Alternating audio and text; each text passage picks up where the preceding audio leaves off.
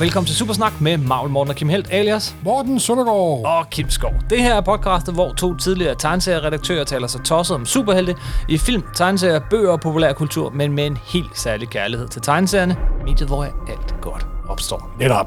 Og i dag skal det handle om Dæmonen nummer et. Daredevil. Daredevil number one. Det første blad, vi går det igennem side for side. Det første blad nogensinde kom på dansk. Også det. Det det første danske Marvel-blad nogensinde. Det er et meget, meget vigtigt det blad. er et, et unikum. Et, det er en milepæl. Det er et paradigmeskift.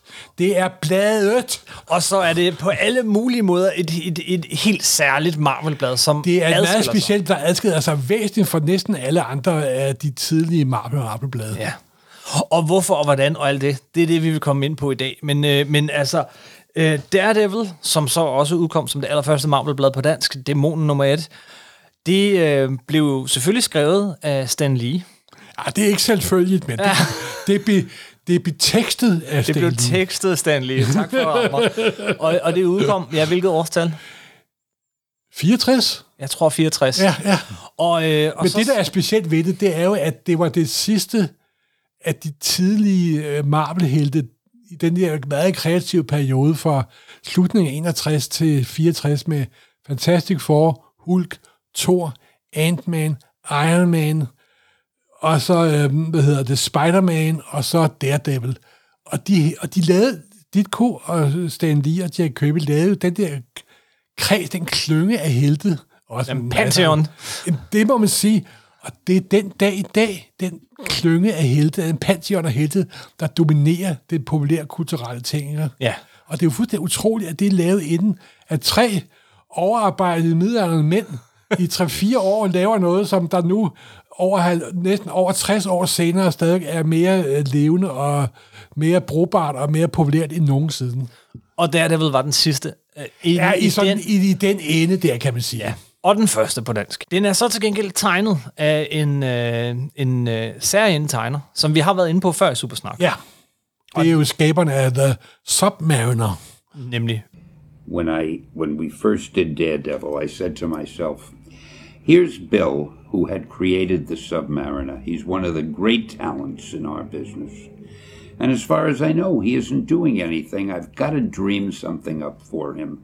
Bill Everett. Bill Everett. Født William Everett 1917 i Massachusetts. Med øh, fine aner, må man sige. Nej, det er jo igen... Nej, det er det faktisk ikke. Er du helt sikker på, at det er korrekt? Jeg er, bare faktisk, jeg er faktisk efterhånden helt sikker på, at det er korrekt, at han er en efterkommer. En af mange og du er efterkommere, selvfølgelig. Jeg har, øh, jeg har faktisk også gjort min research her. Aha. Han er en efterkommer øh, på, på, øh, af William Blake, Tiger, tiger, burning bright in the forest of the night. en af de helt store digtere. Ja, jeg må sige på den måde, da det nye British Library byggede deres nye bygning, der kostede utal af millioner af pund, hvem fik sin statue ude på gårdspladsen? Det gjorde William Blake. Yes. Og, og sådan lidt nærmere øh, hans, hans fødsel, så har vi også, øh, hvad hedder det, øh, to, øh, hvad hedder det, senatorer, og vi har også den, den, en, en senere, hvad hedder sådan noget, Secretary of State, øh, og William Everett, samme navn, som også er i familien. Og det er også en familie, der kommer, at der har penge, vel at mærke, ikke Jeg bare havde nu. penge. Nej, de havde penge. Ja, men, forholdsvis men mange penge. formødte dem. Det gjorde han så. øh, men, men altså, det er ud af sådan en familie, han kommer. Ja. Og han er, der, der er store forventninger øh, til sådan en familie. Og hans far, øh, nu er det jo så nogle generationer senere, øh, har en, en rimelig succesfuld øh, sådan trucking, øh, øh, hvad hedder det, foretagende øh, Ja, transportfirma. ja. Og, øh, og, og, ret tidligt så finder de så ud af, at deres søn er ikke sådan skide interesseret i den slags. Til gengæld har han nogle øh, kunstneriske talenter, som de også bakker op om. Altså det der med penge og kunst og alt sådan noget, jamen det, det er fint, det er accepteret, det er, det er noget, man, man skal øh, påskynde. Øhm, men øh, allerede som øh, 12-årig, så får han tuberkulose, og de bliver nødt til at flytte ham og øh, hans, hans søster og hans mor, de flytter til Arizona, fordi dengang så gjorde man det, man tog til et tørt, tempereret klima. Det var Simpelthen. ligesom kurven. Og det gjorde man af flere omgange, hvor han har været forholdsvis ensom, og har haft tid til at sidde sådan lidt i sin egen En meget typisk historie. Det er nemlig en meget, meget typisk Martin historie. Scorsese havde også tuberkulose, da han var barn. Simpelthen. Ja. Så det er meget forbundet med læsning og kreativitet tit og ofte. Det sker i 1929. Ja. Et år, som man også husker for andet. The Great Crack. Ja. Som hans familie klarede sig igennem, uden de store ting. De måtte ikke flytte, ingenting. Altså, de, de klarede sig igennem, så de var faktisk en øvre middelklasse på det, her Det, det må man sige, det må man sige. Så han har også han har vokset op med, altså, at han har, han har ikke været nødt til at arbejde, og, og arbejdsmoralen er måske også sådan kommet lidt af bagveje til ham. Uh, det er Jeg sådan tror aldrig, den korte version. som, som 12-årig med tuberkulose, øh, alene sammen med sin mor og søster i Arizona, så begynder får han sin første øh, alkohol øh, ja. indtag, og han bliver ret tidligt, altså som 12-årig og som teenager, alkoholiker. Og det- var han. Det var han Men hele livet lige med at man har op med at drikke, så lider man alkoholisme hele sit liv, og det er en, en hård skæbne. Ja, og han øh, var også, øh, beskriver han selv, øh, hans, hans familie, der er skrevet en, en ganske udmærket biografi om ham, øh, rimelig rebelsk af natur, men også med et stort talent for at tegne, øh, og, og ikke interesseret i tegneserier. Nu var der jo heller ikke skide mange tegneserier på det tidspunkt, men mere Kun i aviserne. klassisk aviskunst, og kigger man i hans sådan, skitser igennem livet, så er det jo også en anden stil end den tegneseriestil, vi kender ham for. Altså, Bestemt, han, bestemt. Han, han mestrer mange stilarter. Øh, men her i det her teenageår, teenageår så dør hans far, øh, men efterlader så mange penge, at, at familien ikke som sådan nyder noget, øh, øh, lider nød på den måde, men altså faren han dør meget pludseligt, øh, en blindentarmsbetændelse. Øh, betændelse. han, øh, der han, bliver, han, han bliver smidt ud af skole, og det ene og det andet, han kommer på noget kunstakademi og dropper ud. Han kan ikke rigtig få det der til øh, at fungere, og da han så bliver voksen, så får han øh, job, altså som jeg tror 17-18-årig på, øh, på en avis, og laver, øh, hvad hedder det, øh, illustrationer til, til Øh, Dagens tegning og så videre. dagens tegning øh, i Boston og senere i Kalifornien og New York Herald Tribune, og sådan rimelig hurtigt skifter han fra den ene avis til den anden avis, også fordi han har det med at blive fyret. Og det er jo ikke et miljø, der ligefrem var appelsinfrit, må man sige. Nej. Og øh, han, øh, han begynder også sådan at tænke, jeg må hellere tjene nogle penge, og så er der en, der spørger, øh, en af hans venner, der spørger, hey, øh, kan du lave tegneserier? Og så siger han, hvad er tegnserier for noget? Faktisk så siger han, ja ja. og, øh, og han øh, debuterer der så i den tidlige øh, guldalder, som man siger. Den første tegneserie, han laver, det er Skyrocket Steel, og så skaber han Amazing Man. En, Og så en også. Hydraman. Og Hydraman. Han laver forskellige ting. Faktisk er Amazing Man lidt nogle af de idéer, som uh, Roy Thomas brugte, da de lavede Iron Fist.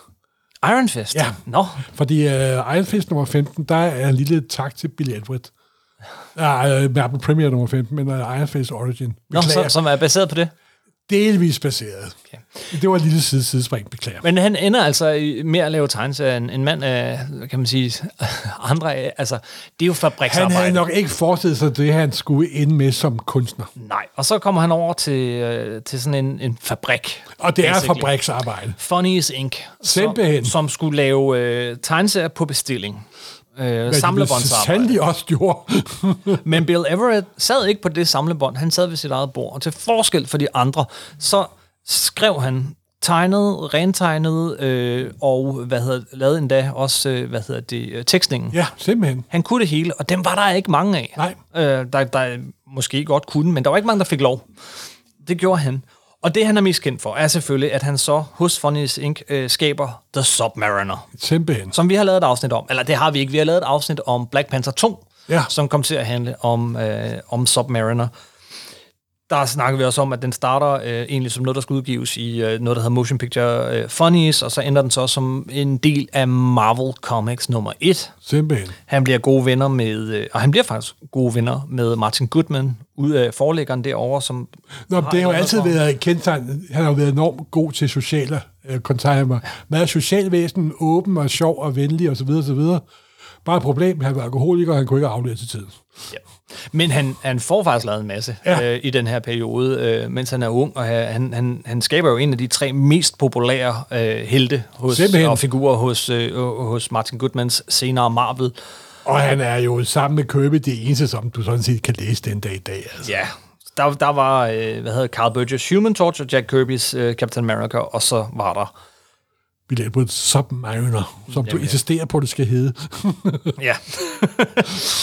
øhm, han, han, er, han har lidt stint i hæren, hvor han faktisk også kommer til Filippinerne og øh, tjener der. Jeg, jeg, historien melder ikke noget om, om han har været i kamp. Det har han sandsynligvis. Han har sikkert siddet og lavet noget intern kontorpropagandaarbejde, da de kunne se, at han kunne tegne, altså. Men bortset fra det, så laver han altså Submariner i øh, al den her tid hos Marvel, og får lavet en, en masse øh, af de her tegneserier, og så... Øh, vender han, så tager han en lille pause, og han bliver jo et gift, mens han er. Øh, Og bliver en gift med en Alkoholiker. Anden alkoholiker, og ja. det er jo ikke... Ja, det er, hvad det er. Han øh, vender tilbage til Timely, som nu hedder Atlas, i 50'erne, og laver igen Human Torch. Øh, mindre succes, men han gør det i, i nogle numre, og han skaber også nogle andre figurer. Øh, du han mener er, så Submariner, ikke Human Torch? Ja, undskyld, Submariner. Laver Marvel Boy, Venus, og så senere mere berømt, vil jeg sige, nogle horror-serier. Nogle små, korte antologiting Ja. i 50'erne, som blev genudgivet i, i 60'erne. Og, og det er også der, han... Altså, det, han har jo en... Hvad skal man kalde hans stil? Er det sådan en lettere kar- karikeret stil? Altså, det vil jeg sige, at det er jo ikke re- en realistisk tegner, som... Nej, og han udvikler sig ganske gevaldigt Ja. meget i, i løbet af de der... fu- Altså, jeg har jo nogle samlinger af hans, både af hans 40 og 50, alle hans submariner fra 40'erne og, hal- og 50'erne.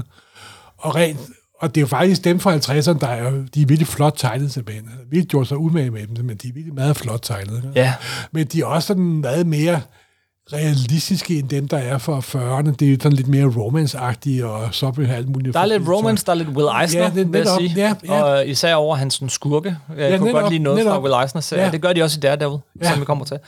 Øhm, og, øh, og så, øhm, jamen, så finder han andet arbejde. Han ender med at, at bestyre sådan, øh, hvad hedder sådan, sådan nogle, der laver postkort. Øh, greeting cards. Greeting cards, ja. Firmaet var et af de første firmaer, der fandt på at lave greeting cards til Valentine's Day. Uh, det er Og det viser jo at være en meget god idé. men, men Men- det holdt jo heller ikke på grund af alkoholismen. Nej, men det holdt, det holdt dog i nogle år, Ja. og, og var nok også den øh, sådan mest øh, steady job, han havde. Og det var også på Øh, det tidspunkt, hvor tegnene på bunden var røget ud af hele tegneseriebranchen simpelthen. men, Ja, men så begyndte der at ske noget. Så I 60'erne. Det kom jo ja, i allerede starten, slutningen af 50'erne, med Stan Lee og Jack Kirby, Stan Lee, øh, Og- og- Jack og Kirby, Ditko. Stan Lee og Steve Ditko begyndte at lave de der præmarble med de monsterne og de sjov, sjov mærkelige skrækhistorier. Ja. Og deraf blev Marvel-universet født med Fantastic Four nummer 1. Som blev, som vi ved, en gigantisk succes. I hvert fald en s- lang, langt større succes, end de havde haft i før.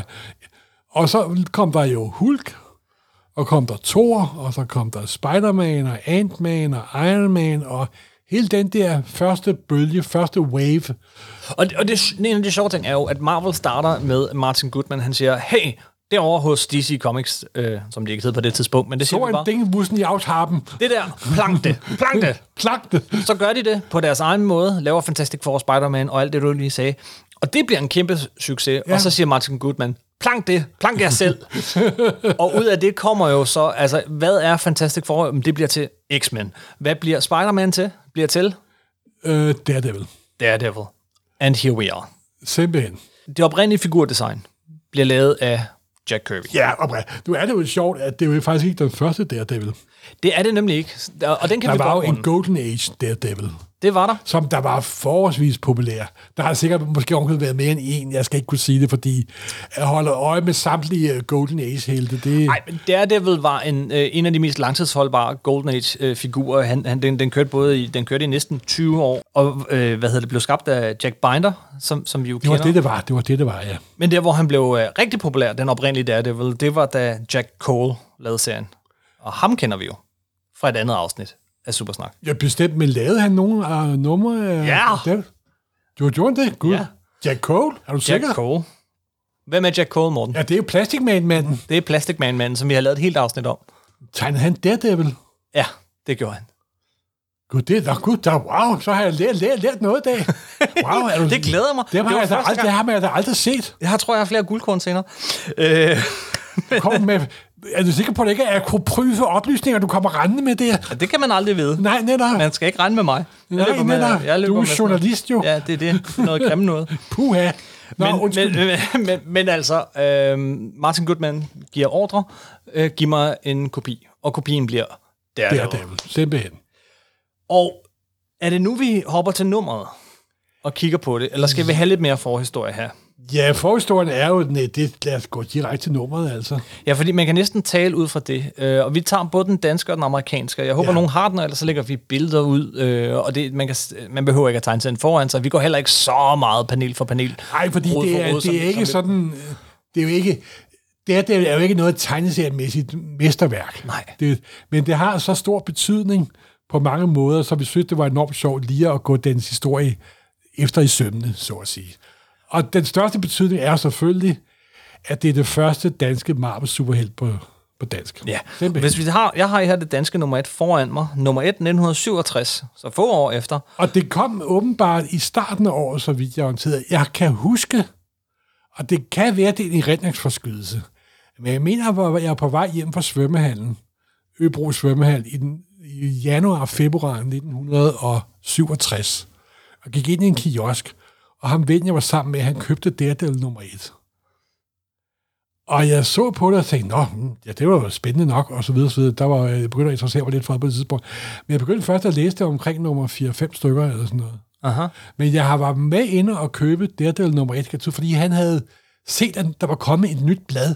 Ja, Og så kommer vi jo redder ind på den, det sjoveste. Det, som der tit bliver gjort opmærksom på, når danske fan omtaler dæmonen nummer 1 på forsiden. Det er noget af det, der står på forsiden. en helt, en helt ny superhelt fra rummet for første gang i Danmark. Ja. Følg med fra starten. For rummet. Det, Det, og jeg har reddet min hjerte i mange år, for ud hvor kommer det fra? Det står ikke på den, fordi alt indholdet var jo taget fra den svenske. Ja. Den var kommet i året før i Sverige, i 1966. Og det er næsten en tro kopi, med, at de har brugt det. Det er jo svenskerne, der har lavet forsiden, fordi det er jo ikke lige med den amerikanske for, forside. nej, Men hvor kommer det der fra rummet fra? Jeg har aldrig fundet ud af det. aner det ikke. Og, og, og ikke engang, hvis man, hvis man kigger på forsiden, så er det uh, Daredevil, der kommer springende, og så i baggrunden er der en masse gangster. Der er ikke noget, der skriger rummet her. Nej, og det er jo Jack Kirby, der, der har tegnet på selve Daredevil-figuren på forsiden. De her gangster, det er jo taget inden for historien, og det er Billy Edward. Kan Det er se. Bill Everett, der har lavet dem, men, men, men teorien går også, i hvert fald fra Mark Evanier, at, at de faktisk er inket af Steve Ditko, Ja, ja, det nogle af post- dem i ja. baggrunden, Der bliver påstået, at han jo ikke bliver færdig. og at, at Bill Everett sig selv har inket øh, Jack Kirby og Sal Brodsky, som var sådan en af dem, der sad inde under Han, han, var, bogen, pro, produ- han var produktionsleder ja. på Marvel på et tidspunkt. farvelagt og lavet lidt øh, streger her og der.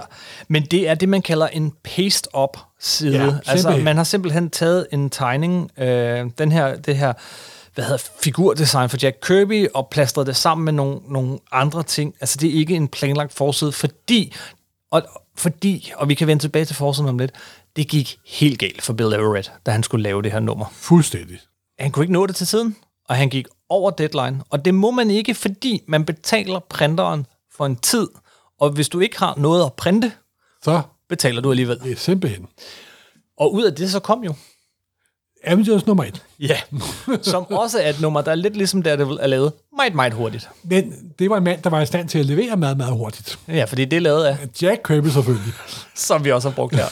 Der har været rigtig mange ind over det her nummer. Der er, øh, der er Bill Everett guld at finde i Dæmonen Daredevil nummer 1, men der er også, øh, altså det er alle mand på dæk. Simpelthen, simpelthen. Øhm, han, det, han, det, jamen, det er jo et typisk eksempel på et fabriksarbejde, på et teamarbejde, på et holdarbejde, når nu skal det her nummer kraftedme ud. Ja, men øh, Bill Everett havde jo sit, sit job med, med de her greeting cards, og, øh, og, og siger han- senere, han arbejdede 10-15 timer om dagen, og så skulle han hjem og så lave det her, og han havde familie, og, og han kunne slet ikke. Og til sidst så har han altså nødtvungen afleveret så langt han var kommet, og han har lavet hele nummeret, men han har ikke tegnet det færdigt. Og øh, side 1 var gået i stykker, så den er lige lynhurtigt lavet om. Det når vi også til. Det... Og forsiden har han så ikke haft noget at gøre med. Det er ikke den smukkeste forside på et superhelteblad. Det er øh, uden tvivl. Jamen, Dead- Delta nummer et er på mange måder et af de mest fascinerende af Marvels nummer et, og et af de mest grimme af Marvels nummer et. Og, på Og, en på og en et af de samme- bedst tegnede. Og et af de bedst tegnede på en og samme tid. Det der er så fascinerende. Men det skrider så virkelig ud fra mængden til ja. Hvis du lige tager forsiden på amerikansk, ja.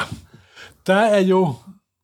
der slår de virkelig på det her med, at, at, at det er i, altså, nu er der en Marvel. Jamen, det har jeg også spekuleret lidt over. Hvorfor det? Fordi det er en forside, hvor de hvor næsten hvor Spider-Man og Fantastic Four er næsten lige så store som selve Daredevil. Det bliver ligesom råbt ud. Nu Ja. skal du bare se. Så vi har Og en, og en, hvad- Ditko, øh, en Ditko Spider-Man, og så har vi... Øh, øh, Fire hoveder tegnet af Jack Kirby, de er Fantastic Four. Ja, det er faktisk fra, øh, hvad hedder det, den her cornerbox. Ja, ja, simpelthen. Øh, tre af dem i hvert fald, fordi hvis du kigger Øh, rigtig... Sue Storm er ikke. Nej, hvis du kigger godt efter, så er det faktisk Millie the Model, der har fået nyt hår. Gud, det er det sgu da også. Det har jeg slet ikke lagt mærke til. Nej!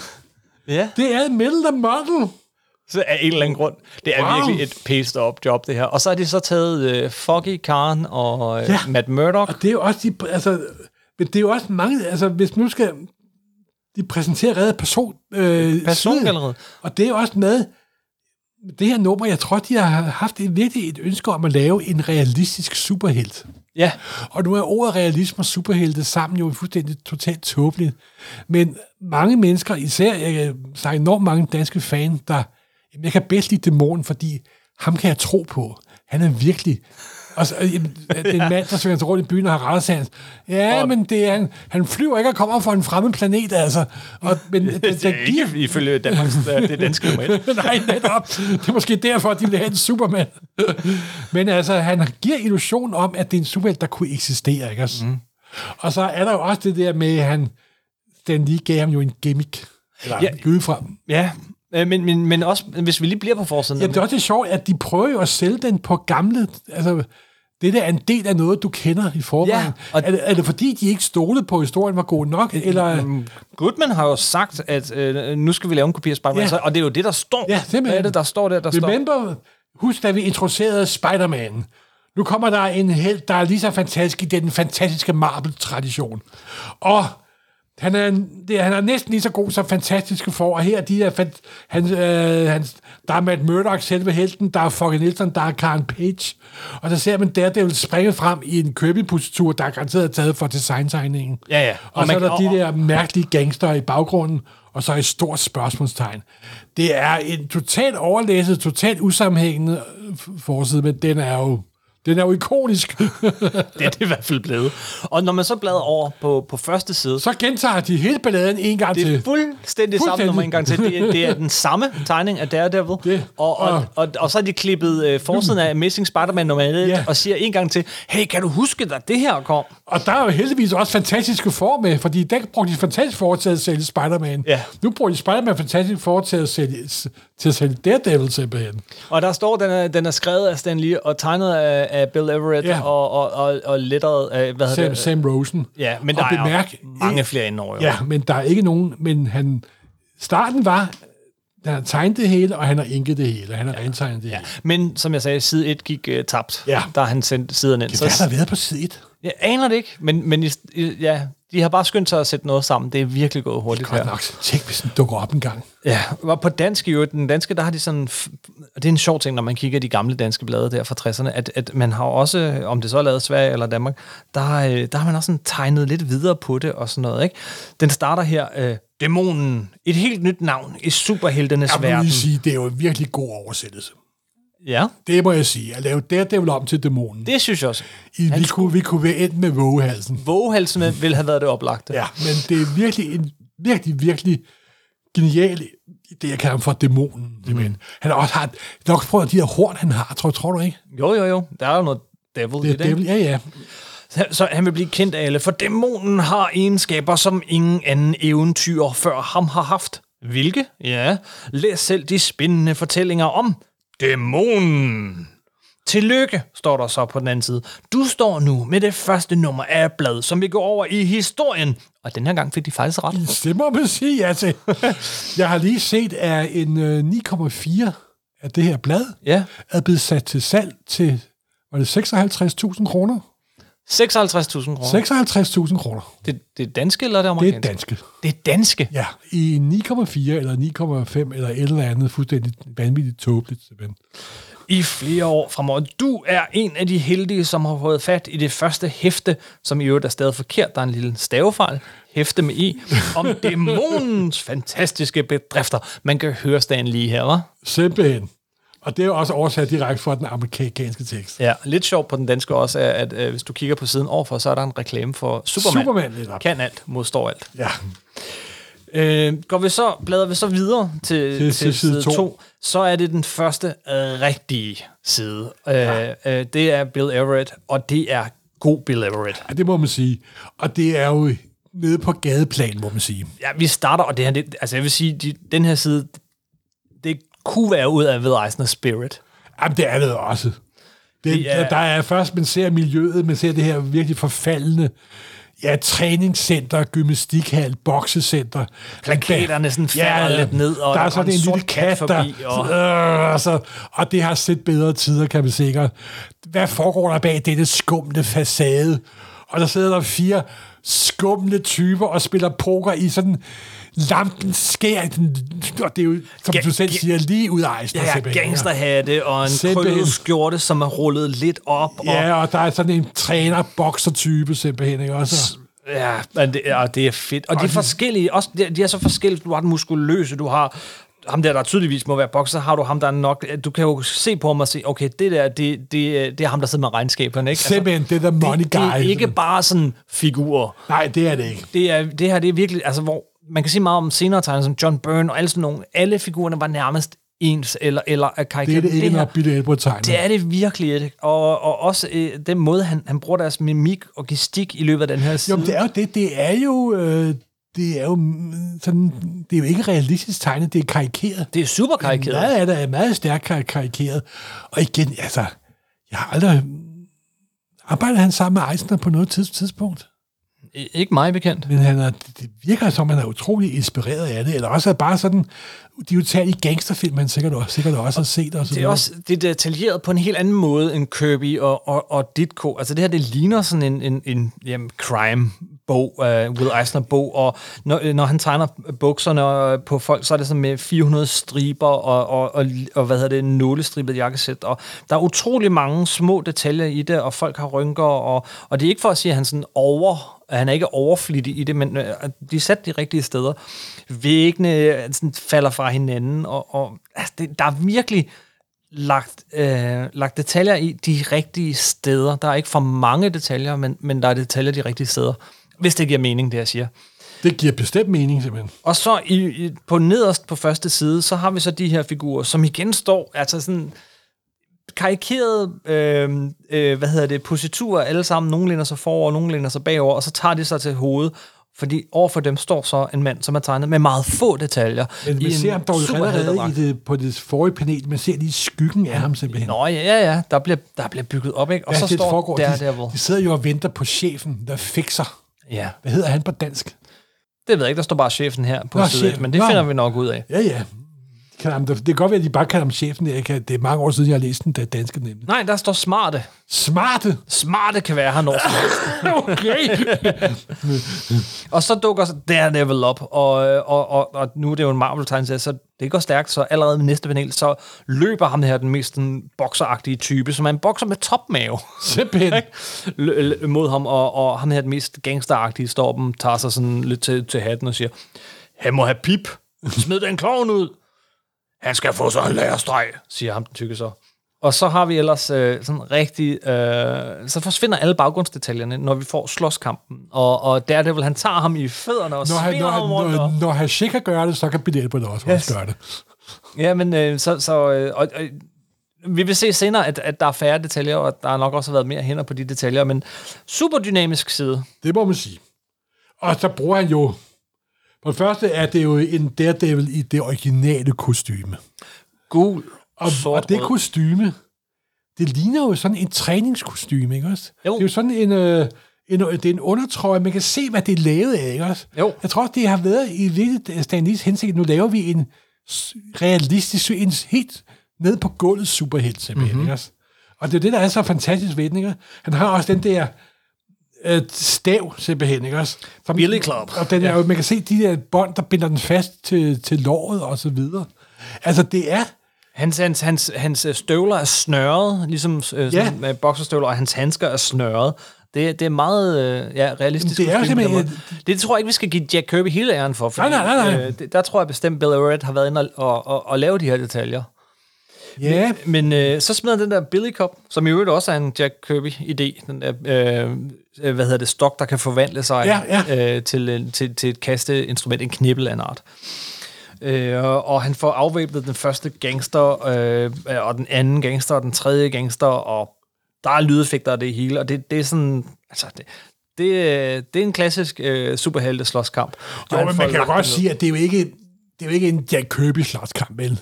Nej, nej, Det er jo Billy Edward, og det er jo okay, og så videre, så videre. Det, det er mere øh, akrobatisk og øh, humoristisk. Ja, simpelthen. Når de slår sig, så er det sådan med uff og au, og det, det, det er jo sjovt. Altså, men, men der er jo ikke, der er jo ikke den grad af overdynamik, som det havde været, hvis det havde været Jack Kirby, vel? Nej. Det, det er jo ikke kosmiske guder, der er oppe og slås men, men, her, i, vel? men igen er vi her, fordi at Ja. det her det er noget helt andet. det, og det der er så fedt ved den, ikke? At det er manden på gulvet, der også får lov til at være superhelt, simpelthen. Ja, Men hvem er den manden på gulvet så? det får vi så øh, på den næste side. Vi er på side 5 nu, ikke? Og hvor han, de, er sådan, de ligger der øh, totalt smadret, og så videre, så videre. Og så står dette ved Gud og peger på sig selv og siger, jeg er Daredevil, simpelthen. Nu, da vi har leget færdigt, kan jeg roligt vente på smarte. Hvem? Kald mig dæmonen. Og det, det er altså sådan, det står. Ja, og Igen, han står og peger på sig selv, simpelthen. Ikke? Det er jo, Og så får vi så et flashback, Simpelthen. som siden er blevet genfortalt mange gange. Det kommer vi ind mange, på. mange, mange gange. Dæmonen, et helt nyt navn i superheltes verden. Nu har vi ligesom fået den. Det er tredje gang, vi får det at vide. øh, et navn, som vil nå toppen af berømmelse. Dæmonen har fantastiske egenskaber, og for at forklare, hvordan det hænger sammen, må vi gå nogle år tilbage og se, hvordan dæmonen opstod. Så øh, ser vi øh, et billede, som har brændt sig ind på min nethinde. Øh, ikke i den her version, men i Frank Millers. Det her er øh, hans store Jeg blev bokser. brændt af den oprindelige version, vil jeg lige sige. Ja. Og jeg var- For herr Søndergaard har læst det her blad mere end en gang. der står den her lille dreng med sit baseballbat i hånden, og han vil gerne ud og lege, vil- men, men faren har sin store, kæmpe hænder på hans skuldre og, og, og siger, det må du ikke, Matt, du skal gå ud og lave, du skal lave dine lektier færdig. Året er 1950. Bokseren Bat- Battler Murdoch taler med sin søn Matthew, som er 8 år. Hvorfor må jeg ikke gå ud og lege med de andre, far? Jeg kan læse lektier senere. Nej, Matt. Gør det nu. Lektierne er vigtigere. Og det handler selvfølgelig om, at øh, den her bokser, øh, han, han, han, øh, han, hvad hedder det, han har sin søn alene, moren er død, og øh, igen, typisk superhelte, men for en gang skyld er det moren og ikke faren, der er død. Og, øh, og, og han har altså lovet, at, og har lovet sig selv og lovet hende, at Og så er det hans, også deres ret- søn skal blive til noget Så er det andet også ret end han. fantastisk, at de giver et årstal, faktisk. Ja, 1950. Det er de jo så senere gået bort fra, af gode og fornuftige årsager. Drengen gør, hvad han får besked på, og på næste side øh, ser vi ham i forskellige situationer stå og, og kigge på de andre spille øh, amerikansk fodbold, og han åh, det vil jeg gerne, jeg må holde mig i baggrunden. Han ser de andre drenge lege ude i Og så er det jo altså sjovt på den måde, han beskriver de andre drenge på. Ja. Fordi det er jo en flok bavianer simpelthen. Ikke? De slås, og de er jo- hopper, og Og de de- er jo stærkt karikerede simpelthen. Ikke? De har meget store munde og meget lille hjerne. Ja, og jeg er virkelig meget stor mål, meget lille hjerte. Ja, de, der er lidt... Øh, og, sådan, Alfred. Newman. og, og, så leger de sådan voldsomt, ikke også? Ja. De sådan, ej, ja, ja, de er sådan rigtig sådan øh, te- testosteron, den sprøjter ud af det her billede, simpelthen, ikke? Ingen- Og, og, så kommer den der pæne, lille øh, rødhårede, eller det kan man ikke se i den danske udgave, for det var en sort-hvid, men sådan den der pæne dreng, der og så, åh, der har vi jo Matt Murdock, ah, ah, pas på, du kommer, der, David, du kommer dæmonen, pas på ham, simpelthen? Og det er jo der, navnet kommer det er fra. der, navnet kommer fra. Han blev hånet. Han har vendt hån til at noget helt andet. Ingen kan være så hård som tankeløse unge. Drengene fandt snart på det øgenavn til Matt. Et navn, som han aldrig skulle glemme.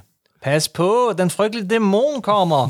Dags dæmon. Du må ikke tæve, så bliver vi bange. Haha. Og så har du den der kæmpe mund. Altså Ja. jokeren for mindre værtskompleks, ikke?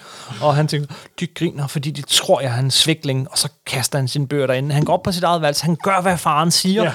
og så begynder han ellers at, at slå på boksebolden. fordi- Men så, faren er jo en bokser, han har en boksebold hængende Ja. jo, ikke? og hvad er det så, der sker der? Der sker det, at han slår til den, og den falder rent af. Og så opdager han, at Han kan jo bare, at det går op for ham, at han kan jo bare træne. Så han, han øh, læser, han gør, hvad hans far siger, men i, i, øh, men i al hemmelighed, både for hans far og for alle andre, så træner han og så er træner der det der træner. herlige panel nummer to, Ja, hvor man ser, og der har Bill Edward garanteret været inde og kigge i en brochure om, hvordan man træner eller et eller andet. Ikke? Det kan måske da være taget fra det der Atlas, Det der kan træner være. for blive reklameret Du, du får sådan en rigtig rocky træningssekvens, Ja, ja, men, men på et panel. Du ret, det er jo med. Rocky, det der. Det er jo simpelthen Rocky. Du ser, Han mangler lige at løbe op ad trappen og hæve armene. han står med vægtstanger, shibetower, og øh, sandsæk og romaskiner og cykling, og det, det hele i et panel. Det er ret herligt. Så jeg altid undret mig over, hvis ham faren var bokser, men han kommer hjem fra arbejde, hvor han har mappe og alt muligt med. Jamen, sådan tror jeg bare, man så ud i 50'erne. Nå ja, det kan, ja, starten af altså 60'erne, men du har ret. Nej, det har jeg jo sat. Øh, ja, okay. Nå, jo. det er 50'erne, det er i 50'erne, du har da ret, undskyld. Og, øh, men han gør jo, hvad han kan, men, og, og faren er stolt af ham, men han er også i problemer. Han er ved at komme op i årene, og hans eneste indtægtskilde for at, at sørge for, at hans, hans søn kan komme igennem skolen, som man jo skal betale for, Ja. ja. det er øh, at slås. Men, men hvad skal han gøre? Der er ikke nogen, der vil hyre ham der. Han får ikke nogen kampe, og så bliver han tvunget til at gå. Øh, han bliver rådet til at gå til smarte, til The Fixer. Til den lidt mere grå Ja. af boksepromotoren, ikke? Ja. Og det er jo en branche, der jo ikke har det bedste ry, må man sige. Ikke? Hvor mange kriminalhistorier, hvor mange kriminalfilm har du ikke set om et betændt boksermiljø? Altså, Pulp Fiction. Historien med Bruce Willis. Ja, simpelthen. Jeg er sikker på, jeg er sikker på, at, Tarantino har læst Daredevil nummer Ja, selvfølgelig er det, men altså, det er jo en meget, meget, meget benyttet kliché. Det må man sige. Også sikker på Rocky, ikke? Altså hele den her gymnastiksal, det er jo Rocky 1 simpelthen, ikke? Ja. Det ved om Stallone også har læst Daredevil nummer 1. Nej, ja, det tvivler jeg mere på, hvad Ja, jeg siger. det skal du ikke sige. Han, han har uanede kreative aner. Vi møder The Fixer i hans sådan stribede, øh, hvad hedder det, øh, jakkesæt og med cigar i munden Jamen, og altså, stor hvis det ikke er for Central Casting 101, øh, modbydelig gangster, Han har kæmpe øjenbryn og så to, to små streger som øjne. og en cigar i munden. Ja. Jeg er en gammel blødhjertet idiot, så jeg skal nok skaffe dig nogle kampe. Her, skriv kontrakten under. Og det gør han så, faren, og han går Ja, tilbage, og han går, og, og han går, han han går er sådan stolt, stolt. Jamen sådan, lider Ja. hænderne og stolt kommer hjem og åbner døren. Matt, jeg har gode nyheder. for... Ja, Men Matt er på vej hjem fra biblioteket, Ja. som den lydige søn han er. Ja. Og så griber skæbnen ind. han ser en, øh, en mand komme gående. En dårlig scene, en blind mand kom. Ja. gående, og det er nok ret afgørende. Det, det, det kunne godt være et hint. Det, det er en lille foreshadowing, som ja, det hedder. ja. Pavlovs... Nå. Øh, øh, Pavlovs. Nej, ikke Jeg savner ikke, vil jeg lige sige. Nej, det er Pavlov. Hvor kommer han Nej, nej, nej, nej, nej, nej. Skal jeg ringe med en klokke Chekhovs, også? Chekhovs Nå, øh, ja, ja, tak. ja, tak. Pavlov. Øh, Hver gang jeg læser Tjekkov, begynder jeg at savne. Nej, øh, undskyld. hvis du så kigger på de næste sider, så, øh, så vil jeg sige, og, og herfra og frem, for jeg ved, at det var de første sådan otte, otte, sider. Vi nåede Det var det, han otte. afleverede. Nej, han afleverede det hele, men det var her, han nåede at blive færdig. Og hvis du lægger mærke til det fra nu af, så er der lige pludselig næsten ingen baggrunden. Og hvis baggrunden er der, så er de, man skal ikke, øh, altså, så er de tegnet af nogle andre. Baggrundene generelt er, er tegnet andre. Øh, der har været, øh, Ditko har i hvert fald lavet lidt, og, og, og andre, Sam Rosen, alle mulige har været inde og tegne nogle baggrunde, men du har her, hvor at bilen, der er den her bil, der kommer kørende, og hvad står der på bilen, Morten? Danger. Danger, og så står der Ajax, A- Ajax Atomlab. altså, det er jo lige ud af en tegnfilm. Simpelthen. Øh, kommer kørende. Og det og er jo, det er jo, det er jo her, at Matt Murdock, det er jo Matt Murdock, han får sine superkræfter. Ja. Og det, McGuffin, der altid gav superkræfter i starten af 60'erne, det var næsten altid radioakt- radioaktivitet i form af radioaktiv stof, radioaktiv stråling, radioaktiv noget, de indtog, kosmisk stråling. Det har alt sammen noget at gøre med atomstråling, fordi det er jo det, der var oppe i tiden. Simpelthen. Og her er det radioaktiv affald. Ja, simpelthen. Det er lidt ærgerligt at her, det her det kunne have været en rigtig fed side, tror jeg. Øh, men, men det, det, det, er Jamen, sådan, jamen, der, Kim, det, det er tegnet som om, at den her bil, den bare hænger i luften. Altså alle, alle de her øh, vejen er væk, For baggrunden mig er er væk. det jo som at, jeg kan jo ikke se det, fordi jeg har jo set det så tit. Jeg, Okay. jeg har læst det blad så mange gange, så jeg ikke kan se bladet. Ja, Hvis man sammenligner med de foregående otte sider, og så hvad der sker sådan fra nu af, med nogle enkelte Ja, øh, jamen, det har så- detaljer, så, så i. virker det lige pludselig mere ufærdigt. Altså, det er jo ikke den detaljerigdom, der var i de første par sider. Men figurerne er tegnet helt Ja. perfekt. Ja, ja. Så han, har- han har jo nok haft for vane at tegne hovedkarakteren, og så vende tilbage og lave baggrundene. Det må man gå, gå ud fra. Øh, og de er stadig enormt dynamisk tegnet og flot tegnet. Men og, også igen, du sagde, de er forskellige. Ja. De er levende mennesker. Det er nemlig- Der er store og små, tykke og tynde damer og mænd, simpelthen, og, og så videre, så videre. og ja, ja men, re- re- karikeret, men ægte, ægte ansigter alligevel. Karikeret, altså de, er, de, de, de, de ligner øh, le- levende mennesker. Simpelthen. ret. Men øh, ja, øh, vi finder ud af på den her side, at øh, han, bliver, øh, han får det der radioaktive affald, han kommer på hospitalet, hans far han sidder er forberedt, øh, og, og Og han, han, faren er knust over hans ja. søn her i sin starten på sit liv, og han er blevet blind. Og så bare fordi, det her, ikke? det var sådan, man gjorde det dengang. Det fylder et panel. Han er der, det skal nok gå, far. Det, jeg bliver blind, men i det mindste har det jo fint, og faren er ked af det. Og i næste panel, så er vi allerede rykket videre, ikke? Og ja, og lægen siger, de, du skal var, nok få det de var bedre. mere fortællingsøkonomiske dengang. det, det må man sige. And a number of people had written articles in different papers and magazines about the fact that all of our heroes, all the ones that I had come up with, were flawed. So I thought, well, I got to find a guy with another flaw. That seems to be what turns people on. Strangely enough, I was afraid that there might be a negative reaction to a blind superhero, primarily among blind people. I felt they would feel, you know, what's this guy trying to do? We can't do things like that. Is this some sort of a, a parody? And I, I was nervous about it. And then I was amazed to find we got more fan mail in the beginning from charities for the blind. They said that the people that we're involved with are, are so grateful that there is a blind superhero and they love that idea. And oh man, what a relief that was for me. It, it, it, it felt good to get that kind of mail. Næste side efter det her, øh, Så kommer jo det, hvor de forklarer, hvorfor det er en superhelteserie. ja, Og det er jo der, hvor man møder... For øvrigt, han har jo trænet... han har jo trænet hele sit liv, Ja. men nu har han fået en særlig radarsans. Jamen, det er også så om ikke... Jamen, ikke Og bedre adræthed Øh, Radarsensen er først på næste side, faktisk. Det er faktisk Det, de rigtigt. faktisk fokuserer på i starten, og hvad de også gjorde meget typisk i de første mange numre, det var, at han sanser, fordi han, han er blind. Og det ved man for blinde mennesker, så bliver deres høresans, deres følelsesans, de bliver forstærket.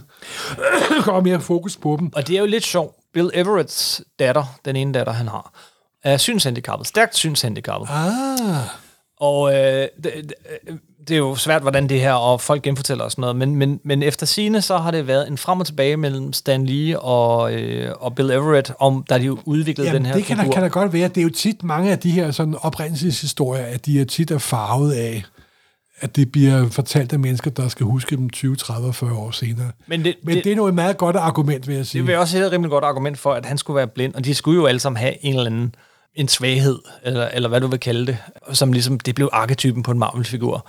Ja, han er super stærk og har superkræfter, Jamen, det, jamen, men det er han er også den ultimative idé, vi laver en superhelt, der er blind. Ja. Og det er jo et virkelig godt salgsargument, ikke? Den blinde superhelt, ikke? Men her ser man, at han hopper rundt. Man ser også et meget smukt de her sidste fire paneler nede. Jamen- man ser hans hørelse, hans lugtesans, hans følelsesans og hans smag, smag, smag. Det er fire paneler, som især Frank Miller mange år senere ja. Gentegner. Ja. Gang på gang, gang, Gang på gang, gang på gang. Og faktisk tit, men jeg har øh, øh, fundet eksempler på det, med samme tekst, ja. Som Stan Lee skriver her. Vi har et nærbillede af hans hø- ører. Hørelsen er så følsom, at jeg ved, om der er andre i samme værelse, fordi jeg kan høre hjerteslaget. Et nærbillede af hans næse. Jeg glemmer aldrig en duft. Jeg kan genkende piger, pigerne på deres parfumer og drengene på deres hårvand. du må rette mig, hvis det er helt anderledes i den amerikanske. Ikke? Så har vi hans fingre. Fingrene er utroligt følsomme. Jeg ved, hvor mange pat, øh, pat, øh, patroner der er i en revolver, blot ved at mærke vægten. Og så et billede af hans mund. Og smagssansen er så udviklet, at jeg kan smage, hvor mange saltkorn, jeg kommer på et æg. På amerikansk, så er det øh, ikke et æg, men en... En Øh, pretzel. ja, de, pret- er, de pretzel. er kringler. De er ja, sådan lidt øh, saltstænger i, i, saltstænger i over for, for format. Ja, ja. Ty- tyske, tyske hvad hedder det, øh, brød med, med salt. Men, men det der, hvor du har de der fire smalle paneler efter hinanden, og Ja, det bliver det- beskrevet med nærbilledet, Dem, den, den, den bliver Miller igen og igen, Igen og og igen. igen og Og igen. de er Og også så utrolig effektive, simpelthen. Ja. Og så kommer vi i de første panel på den næste side, hvor radarsansen bliver introduceret. Det er nemlig rigtigt. Han render rundt med sin øh, blindestok, men under armen, og går bare uforstyrret rundt. Og Bip, sådan sådan, bling, bling, bling. Og det er jo en sonar, ligesom, øh, Ja. ligesom flagermusen. Han går dog ikke og skriger. Det er jo bare noget med, at hans hjerne udsender bølger, som de så opfatter, osv. osv. Og der er jo også øh, utallige, utallige tegnere, utallige instruktører har kæmpet med, hvordan skal vi visualisere, hvordan, hvordan skal vi vise det, simpelthen. ja og, og nogen med kæmpe succes, vil jeg sige. Ja, med meget stor mest- succes. Nogle med også større held end andre. Ja. I mellemtiden er Matt Murdock jo startet på college Ja. øh, på universitetet. Vi, vi, får, vi møder øh, Foggy. Det har vi jo på forsiden hans gode roommate og hans ven hele livet, og stadig ven hele livet, mm. og op og ned og så videre, så videre. Men Foggy er jo i mine øjne næsten lige så stor som Matt Murdock, jo ikke også? ja. og, øh, og hans far er i mellemtiden ved at få sig sådan lidt af et comeback.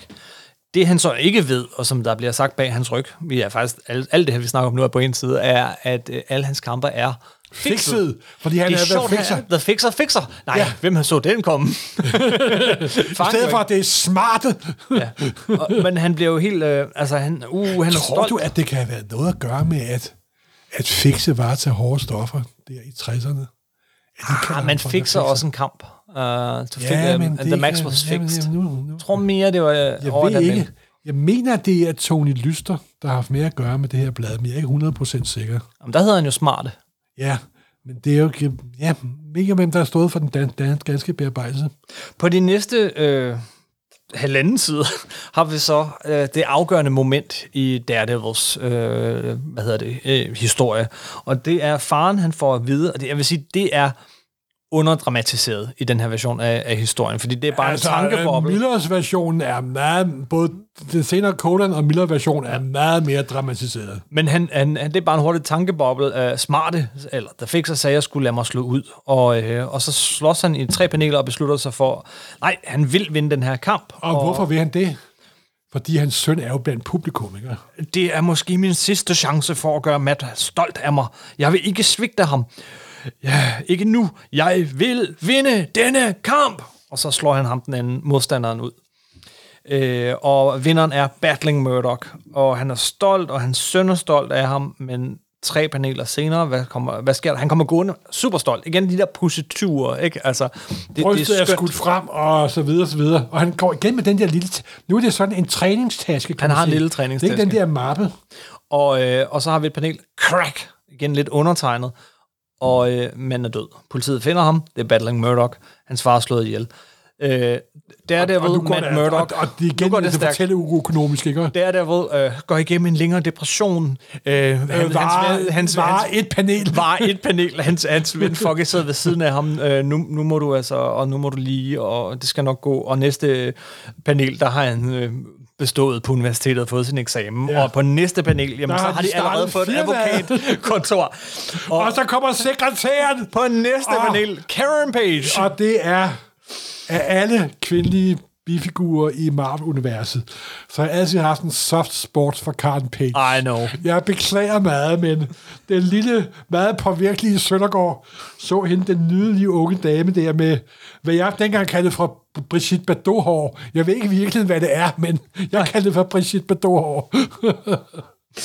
Og på sidste panel, øh, øh, i øvrigt en fortælleteknisk ting, der jeg, jeg, jeg har lagt mærke til, når jeg sidder og genlæst det her nummer, ikke? Øh, det, det slutter på, altså, så vi har, der sker virkelig meget på den her side, og så slutter det for, at han, han siger, han, han vil arbejdsmadvokat, men han vil også hævne sin far. Hvis du bladrer tilbage, hver eneste side, hvis vi kan se bort fra den første, ender på en cliffhanger.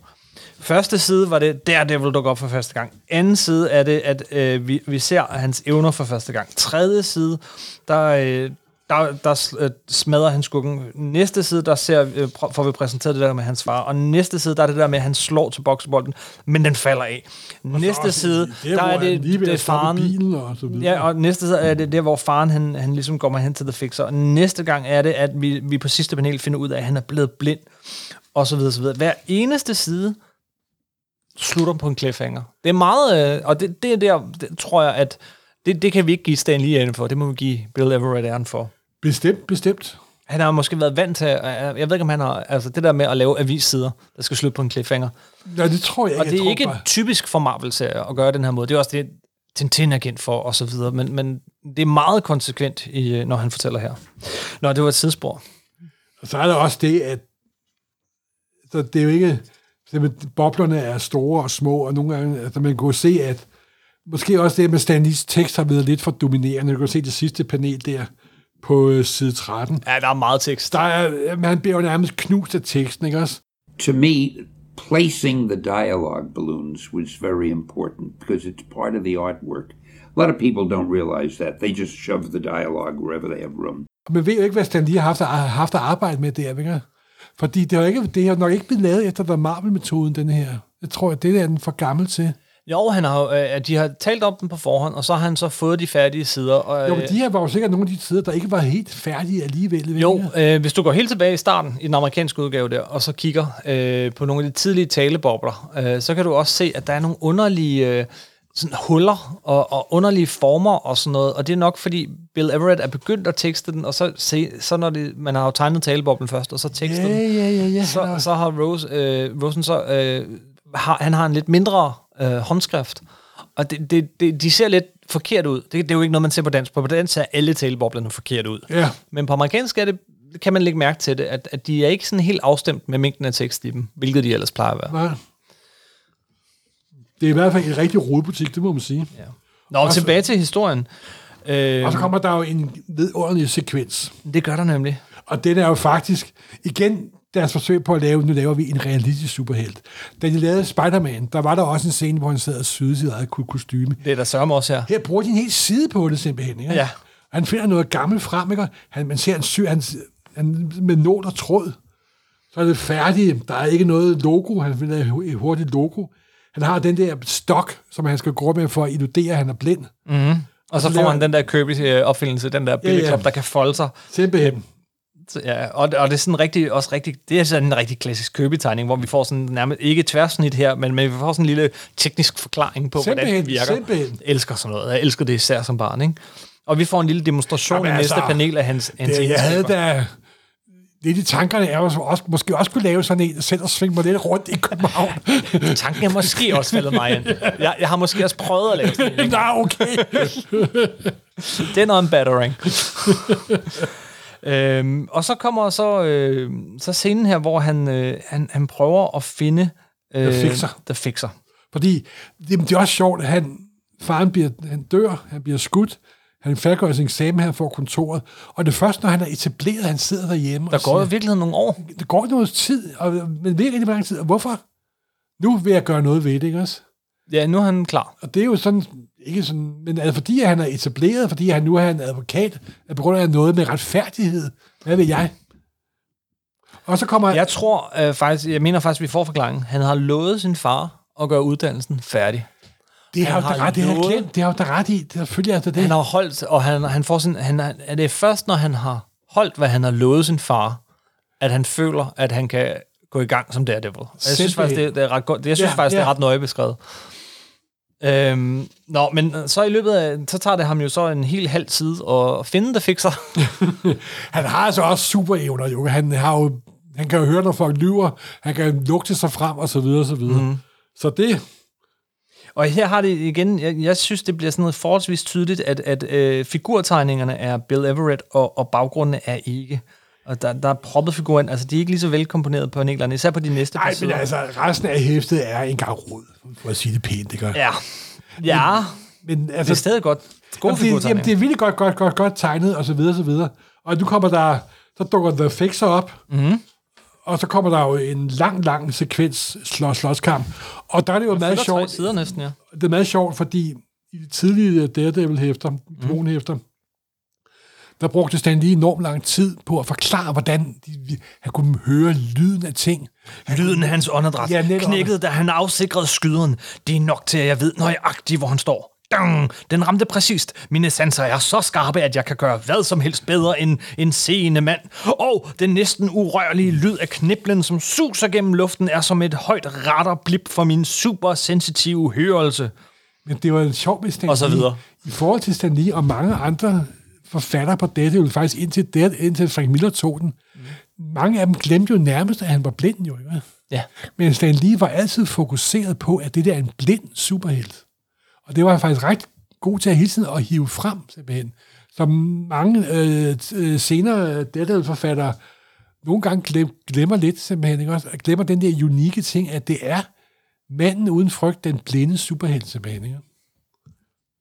Ja, det er rigtigt. Øhm, kampen var nogle sider, og så finder han The Fixer, men øh, så er der så også en anden skurk, som han også konfronterer lige om lidt, som skubber ham ud af et vindue. Og det er bestemt ikke Bill Edward, der har tegnet noget af det her. Det tror du ikke? Nej, det ligner altså, altså den der sekvens, hvor for det første, Han har tegnet noget af det. han har det- tegnet noget af, at man kan vide, om det har været skisser eller hvad. Men tror du, at Joe Orlando har været... Altså, Joe Orlando, Joe Orlando tegnede det for, for nummer 2, ja. 3 og 4 nemlig. Ikke? Ja. Og jeg har altid synes, at den her sekvens, hvor han falder ud, han nærmest falder er- selv ud af vinduet. Jamen, han og det er meget sådan staccato, ikke? Altså sådan, Ja. han skubber ham, han falder ned, han griber fat om en flagstang, han rører op igen. Og så er han tilbage. Og det er jo totalt, totalt udynamisk, og det, altså, det, kunne det, det er godt- noget, der er lavet på, på, på The Bullpen, det her. Det tror jeg egentlig også, det sidder klippet sammen. Også fordi, at det følger ikke sådan almindelig sådan der er, det er sådan almindelig flow her. Altså, det er som om, man har klippet noget sammen, ikke? Ja, Og- ja, og fordi det, den nederste panel, hvor Foggy, øh, han ser, at Matt er gået på gaden, og han er lidt bekymret for hans blinde det snurrer ven. lige. Og det er snor lige, og det er derudad, og så videre, og så videre. Men den der skub ud af vinduet, kan jeg vide, om det har været flere sider, eller hvad? Det kan godt Ja, være. det kan godt være, at de så har prøvet at klippe det sammen Ja. til, til noget, men, noget det, mere. men, men akavet er det i hvert fald, det er Ja. 100% sikkert. Og øh, så, jamen, så er vi tilbage ved Foggy. Øh, Og han kommer op på, på kontoret, Og det her er også bare så ty- det her er rigtig øh, Stan Lee, som kommer ud af, af romance-traditionen og sådan noget. Så vi er tilbage på kontoret, og åh, hun er så bekymret. Øh, Altså, øh, men så det er jo lagt i kakkeloven til en trekant allerede her. Halvvejs ind i bladet. Og han Stan lige fornægter sig ikke simpelthen. Ja. Åh, oh, bare hun vil tale lige så beundrende om mig, tænker Foggy i sin Og tankeboble. De her scener, de kommer til at køre fuldstændig de næste øh, 10 år simpelthen. Der er noget ved ham, som får en kvinde til at ville. Åh, oh, undskyld, jeg har ikke lov at sige den slags, men det er som om, han trænger til en til at tage sig af ham. Og så er der også noget, når Kim læser op, så får nogle meget mærkelige stemmer. Jeg bliver altid Hey! meget bekymret. Men må jo leve sig ind i det, Ja, Morten. det må man sige. Det må man sige. Radiotalet har sandelig ikke levet for Og gaves. så har vi den. Men hvad ville Karen Page sige, hvis hun kunne se den, citationstegn, stakkels mand lige nu? Ud med jer! Jeg er kun interesseret i smarte og slæt. Og så slås han og, og går klar. Altså, Øh, står der stakkels mand på dansk? ja, i citationstegn, fordi hun, Øh, hun, der, siger, der står handicap på engelsk nemlig. hun siger handicapped man på... Ja. Ja, det, det, det er faktisk sjovt. Ja. Men øh, jeg- ved faktisk ikke, hvor udbredt ordet handicappet har været på det her tidspunkt. Ja, det ved jeg heller ikke. Det er fa- faktisk ret in- in- interessant. Men øh, han konfronterer til dem så og siger, øh, altså, jeg vil vide, hvem det var, der skød. Øh, jeg, jeg ved, det var en af jer to, der skød, og jeg ved, det var The Fixer, der i hvert fald gav ordre til det. Men det kan du ikke bevise, og så er det så, vi finder ud af her også, at han har en høresans. Øh, at han har en, en, en sådan hemmelig radar, øh, en, en løgnedetektor nærmest i sin Ja, hørelse. han kan høre deres hjerteslag. Ja. Og det er jo fordi, at løgne, løgnedetektor, de optager jo sved og så videre, og så videre, og det er jo altså Wonder Woman skaber, der har jo skabt lø- løgnedetektoren, ja. så det er jo ja, ja. simpelthen, det hele hænger sammen. På næste side øh, har vi også, øh, synes jeg, sådan rigtig... Øh, igen, det går hurtigt, ikke? Men sådan typisk... Ja, han, altså, der han er- bliver der- lidt for... Øh, han, han er ikke en... Han er ikke en supermand, vel? Han har et guldtæppe væk under ham i bogstaveligste. Yes, og han falder, og han, han forvrider sin arm, og øh, altså, han er... Han er ikke over over menneske. Han, han er... Øh, Nå, men igen det der med, jeg tror, vi, har, vi skal have en superhelt, det går ondt på, en superhelt, folk kan relatere til, superhelt, der kunne være en, en vi kunne møde på gaden. Mm-hmm. Det, han er jo virkelig ikke andet end, hvad folk, der er selvfølgelig hans superskab, men han er rettersans, men han er en forklædt akro, akrobat simpelthen. Ikke? og hans, øh, hans modstander her er gangster. Det er ikke super skurke her. Det bliver Det, det, må, hurtigt. det, det, kom, det kom jo rimelig hurtigt. det kom rimelig hurtigt. Det kom er for nummer to, faktisk. Øh, Og så er der jo et meget interessant ting. Ja. Fordi så forsvinder Fixer sammen med sine venner, men Matt Murdock tager Matt Murdock kostume på, og så går han ad gaden, så kan han lugte ja. den der cigar. der er tegnet sådan en cigarrøg. Og så er der igennem det sidste panel på side 20. Mm. Det er et meget sjovt panel. Fordi for det første kan man se, at Bill Edward tegner alle de her karikerede gademennesker. De er sjove, ikke? De, de, igen, de ligner noget... Og så er der øh, en meget sjov ting, du kun kan se, hvis du har original siden foran dig. Ja, Der er en pige i midten, som har en, en ung sweaterpige, ja, der har et brystmål. et brystmål. Men hvis du kigger på originalen, så har brystet været meget større. Nå, det er simpelthen blevet tegnet mindre. Det er, der er dækvidt, og så er ens brystkasse blevet, Ved du hvad, Morten? Blevet reduceret. Der er nogle af, der er nogle af siderne, der er overlevet som originalsider, og man kan se, omkring hendes brystkasse, der er en kæmpe klump dækvidt nemlig. Mm-hmm. Simpelthen. Nå, Til, tilbage til virkeligheden. øhm, vi har da aldrig forladt virkeligheden her. øhm, næste side er også meget tæt pakket side. Øh, Jamen igen, det er noget, der er foregået super hurtigt. ja, og her er der altså helt tydeligt ja. nogle andre, der har været inde og Ja. ja. rentegne ham. Og, og der kan man jo, og måske ligefrem tegne, ikke også? Altså, den kan jo nærmest blive spille, he- spille hele sit liv på at prøve at finde ud af, hvem der har været med. Hvem har inket hvad her? Og folk vil selvfølgelig godt have, at det er Steve Ditko, der har siddet og håndtegnet noget Og af det er det ikke. Om Ja, det, har, noget af det jo. det, har været, det har været Sal Boski med af det simpelthen. Jamen, øh, ifølge overleveringen alle, alle Ja, der var til stede. Det skulle knæme gå Og hurtigt. det er jo i bedste ånd for den fabriksarbejde, som en fabrikstegnsarbejdsreaktion, som man kommer fra, simpelthen.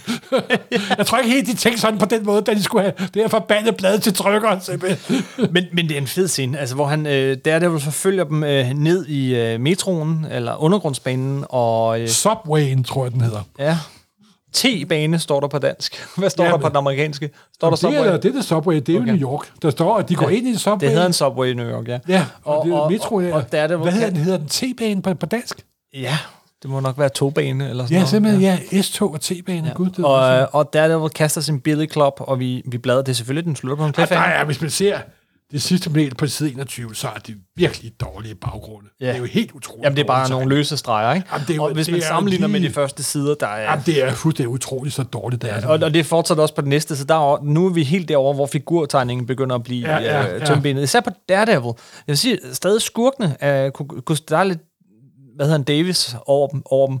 Uh, men, Ja, fuldstændig utroligt. Og Daredevil, han finder uh, en, en, en, en affaldsspand og begynder sådan at, at, at rulle på den som en uh, cirkuskunstner og, og løber efter Igen den det der akrobatmæssige cirkuskostyme-agtige. I næste sekund styrter den flæskede, dødsens skræmte bandit om kul, og hans hjerte. Jeg kan ikke. Oh. Og så dør han af et hjertestop. Ja. Og det er jo meget sjovt, for den her sekvens, det er jo en, der er med i øh, den oprindelige Dead, Daredevil-film. Jamen, øh, lad os lige tage det øh, øh, lidt senere. senere, Ja, faktisk. Øh, men øh, lad os lige gøre historien færdig. Daredevil øh, konstaterer, at han er død, og skynder sig videre for at fange den anden skurk, øh, Slade, som var ham, der skød hans far, og han bliver så øh, overdraget til politiet. Og øh, jeg ved ikke, om de har fået nogle beviser på det endnu, men altså, så hopper han, han hjem. Vi er tilbage til Karen Page og, øh, og Foggy Nielsen på kontoret, og øh, den ender med, at øh, han, der er sådan lidt banter, office banter frem og tilbage, og så står Så kommer han, den der herlige bemærkning, Foggy Nielsen siger, og grunden til, at de aldrig har penge, det firma. Jeg tjekkede sagen, men manden var skyldig, derfor ville jeg ikke have sagen. Ja, Nogle advokater, der siger det, de dør af sult. Jeg ser dig simpelthen. Men så har vi sådan en rigtig klassisk superheltepanel. Han står og kigger i vinduet, og der er en stor slagskygge. Og slagskyggen er ikke Matt Murdochs skygge. Ja. Det er selvfølgelig Det er Daredevil i silhuet. dæmonen simpelthen. Far, hvor du nu end er, du er hævnet, tænker han. Og så slutter den, således gik det til, at dæmonen blev skabt, og således begyndte den første af de historier, som fortælles med skræk af mange, og med respekt af endnu flere. Hvad står der på amerikansk? Der står, at man skal skrive ind til Stan Lee på nummer 342, uh, øh, floor 665 Madison Avenue, for at komme med i brevkassen, og husk at også købe nummer to. Og der vil den første, og det er sikkert typisk, fordi der vil den første superskurk dukke op. Ja. For jeg tror godt, de kunne ane, at det er sgu ikke noget normalt Mar- Marvel-nummer, det her. Det kunne det de er derfor, ane. det er plastret til med superhelte, alle mulige mærkelige Hvis du vegne. lige bladrer en gang i den, du har der foran dig, så øh, har vi faktisk, øh, så har du forsiden på, på nummer to. Okay, på den danske udgave har vi en lille øh, forreklame, som jeg virkelig ikke kan se, hvem har tegnet. Det, det, øh, Jamen, det er, det er Joe Orlando. det er Joe Orlando. Ja, det må det næsten Næste nummer, Dæmonen møder Elektro. Hvilken chance og, har og, en og blind det er side 1 på dæmonen nummer, på Deadpool nummer 2. Okay. Og det er jo, så, så de skynder sig at sætte ham op mod en, en, en af de tidlige Spider-Man-skurke. Simpelthen. Det var det danske og det amerikanske. Dæmonen nummer et, Daredevil nummer et. Øh, Og Daredevil og dæmonen, når man er dansk Marvel-fan, det har jo en meget stor betydning, fordi det var faktisk den eneste Marvel-serie i mange, mange år, faktisk til den dag i dag, men fik fra starten af. ja. Alle de første 60 numre, der kom på dansk, var de 60 numre, der kom på amerikansk. De første kronologien var lavet lidt om, fordi det er jo også i Dæmonen nummer 4, at man første gang, Møder Spider-Man, æderkoppen. Og Simpelthen, det er der, han får navnet det æderkoppen. er der, han får navnet Æderkoppen. Så Dæmonen har en enorm bet- betydning simpelthen. Og den her dragt, den blev så skiftet ud, da Wally Wood kom på, og han gav ham den klassiske røde dragt med de to D'er, i stedet for kun et, kun et D, da han mødte Submariner første gang. Ja. Men dæmonen har altid haft, for, for gamle Marvel, danske Marvel-fans, der er dæmonen noget helt, noget helt specielt. Vi fik, øh, vi fik øh, Fantastic Four for et godt tidspunkt, for nummer 52. Vi fik Spider-Man for et rigtig godt tidspunkt, da Roman, John Robinson tog over nummer, nummer 39, men at få en Marvel-serie for nummer 1, i næsten kronologisk rækkefølge de første 60 numre, det er kommer aldrig nogensinde til at ske, hverken før eller siden. Nej. det er noget ganske særligt. Og det var også en serie, som- jo så senere blev især tegnet af Gene Colan. Altså, Og- og- de fleste af vores lyttere vil jo nok sige, at den tegner, de tænker på, når de tænker, Daredevil, det er Frank Miller. Men for mig er det altid Gene Colan. Jeg tror, det kommer an på, hvornår man er Det født. er lige præcis det. Og, og, og han var jo, blev mange, han blev ret hurtigt betragtet som en uh, Spider-Man-kopi. Den, den uh, han svang rundt og var morsom og så videre. Så videre, Indtil Frank. Miller kom på serien. Men jeg siger nu også, at uh, der var altså også gode perioder under Gene Colan. De står altså, jeg ved godt, de står lidt for, for forklaret skær, men de var noget af det mest dynamiske, eh, og ikke en købedynamik, men en Gene Colan-dynamik. Ja. Og det er jo det ligesom, Gene Colan er jo lidt ligesom Steve Ditko, og også Billy Edward, at der er ikke nogen, der kan ko- kopiere dem. De er unikke i deres streg, simpelthen. Til gengæld kunne øh, øh, de begge to kopiere Bill Everett. Fordi øh, jeg synes, øh, vi skal lige nævne øh, to historier, øh, hvor, øh, som er lidt særlige på den måde, at de genfortæller det her hæft, som lige har gennemgået. Meget nøje. Det er jo tit og ofte, at med jævne mellemrum, så bliver lige paneler, bliver, bliver hel- heltens origin oprindelse genfortalt. Ja. Hvor mange gange har man ikke set et panel med, ah, en bat flyver ind af mit vindue, jeg vil blive til en flagermus, Ja. og så videre, så videre. Men, men to gange fik det faktisk næsten hele nummeret, Altså, øh, der er Daredevil nummer 53, som er tegnet af Gene Colan. tegner Gene Colan og skrevet af Stan Lee. Og der har vi mange af de samme tegninger. For eksempel her, hvor faren han, han står der med, med hænderne på sin søns, øh, 8-årige søns skulder, som står med baseballbattet. Altså det er, jeg har panelet her øh, øh, foran Ja, os. ja. Det er en til en den samme tegning, og, øh, og det er en til en den samme tegning næsten, der, der er den der, øh, hvad hedder det, bil kommer kørende. Jeg har alvorligt Stan mistænkt for, Ja, at han skulle indlevere et plot til nummer 53. Det er lige et, det er meget sjovt, det er det første hæfte, efter der har været tre numre tegnet af meget tidlig Barry Smith. ja. Og det er noget med, at øh, øh, ham der, øh, Max Rockrock, ikke den hedder Rockrock, har opdaget, har opdaget Daredevils hemmelige identitet. Og så gennemgår han, hvordan startede jeg med How did it begin? In the beginning. Forsiden på nummer 63 er faktisk også fuldstændig fantastisk simpelthen. Hvor Daredevil med, med retfærdighedens vægtskål og så videre. Yes, så videre. yes, yes, yes. Det er en god forside. Så ja, enten har Stan lige sagt, nu genfortæller vi nummer et for at minde folk, og så har han ikke haft tid og bare givet din kode nummer et. Kan du ikke lige øh, lave det op til Men der til er faktisk, 20 siders når du, når du læser, øh, altså, øh, der er tekstbobler og talebobler, som er en til en Ja, det ja. samme. Men den er jo tegnet af Gene Colan på en helt anderledes dynamisk måde, på en, som Ja, Gene Colan tegner, øh, tegner Daredevil, og det er noget helt, helt andet. Og hvis nu Daredevil var startet sådan her, jamen, altså, altså ja, nu sidder du ved boksekampen, og, men det er den samme historie, det er det samme manuskript, den er skrevet efter, det er jeg sikker på. Karen Page har fået langt blåt hår her i stedet for. Det har hun, ja. fordi det har hun, når Gene Colan tegner. Nej, netop. Det, det er meget sjovt. Øh, Frank Miller, øh, før han selv skrev serien helt alene, øh, genbesøgte også historien. Var det 164? Ja, og øh, ja, det mener jeg i hvert fald. Det, det må jeg tjekke op på, men han genskaber også nogle af de her paneler, men noget af det interessante, øh, og han genskaber dem virkelig, der er igen øh, armene på skuldrene af den 8-årige. Men og der han er gør også mere, der, hvor han det er slår... mere at genskabe, han enhancer den ret kraftigt. Det gør han nemlig. Vi har, øh, men vi har også genskabte paneler, hvor han slår øh, den der bokse, øveboksering af med, med et slag op der, hov, kan jeg det, og så kan jeg træne, og de samme ting går op for ham. Vi får også, øh, nu har jeg det på engelsk, øh, det er, hvor vi zoomer ind på hans ører, vi zoomer ind på hans mund, og, øh, og han siger præcis, lige præcis nogle steder, så genbruger han manus fra Daredevil nummer 1 her. Selvfølgelig. Men, så er der jo en men, sjov sekvens der, hvor øh, Matt Murdock, Battling Murdock, skal underskrive kontrakt med The Fixer. det er en af de bedste øh, udvidelser. Ja, det må man sige, fordi der er Fixeren jo endnu mere modbydelig. Han er jo ikke imødekommende i starten. Det er samme Han- manus, det er samme historie, der sker, men det bliver fortalt, som Frank Miller fortæller. Ja. Ja. Og, og jeg tror, at det er Frank Miller her, der, der, det er der helt tilføjer tydeligt Frank Roger. McKinseys øh, øh, forsøg på et manuskript. Hvad er det, der sker der? Der er The Fixer smider kontrakten på gulvet, og Ja, så skal han- han skriver ikke krybe. under, han skal han skal krybe, krybe. helt ned på alle fire og skrive under, mens han træder på kontrakten. Han er under hans fod lige fra starten af. ikke? Og fik så lave de her vidunderlige midlerske røgringe, Ja, ja, der ligesom simpelthen. fanger dem, altså binder dem. Det er, det er vidunderligt. Og igen, den ånd, der svæver over vandene her, det er Will Eisner. Det er Ja. 100 procent sikkert. Det er også Will Eisner, det er en anden Will Eisner. Ja. Og så det- kommer der også, hvor enten McKinsey eller Miller har haft behov for, at hvordan kan det være, at denne her bil, der kører igennem midtbyen med radioaktivt farligt materiale, hvorfor den pludselig begynder at køre galt? Og så er der en lille scene med en af chaufførerne, han får hjerteslag simpelthen. Mm. En anden øh, scene, som fortæller, øh, som, som Miller og McKenzie genfortæller rigtig fedt, altså rigtig, rigtig fedt, og den er senere blevet udvidet endnu mere, det er der, hvor at der er noget Fixer, der fikser nede i metroen.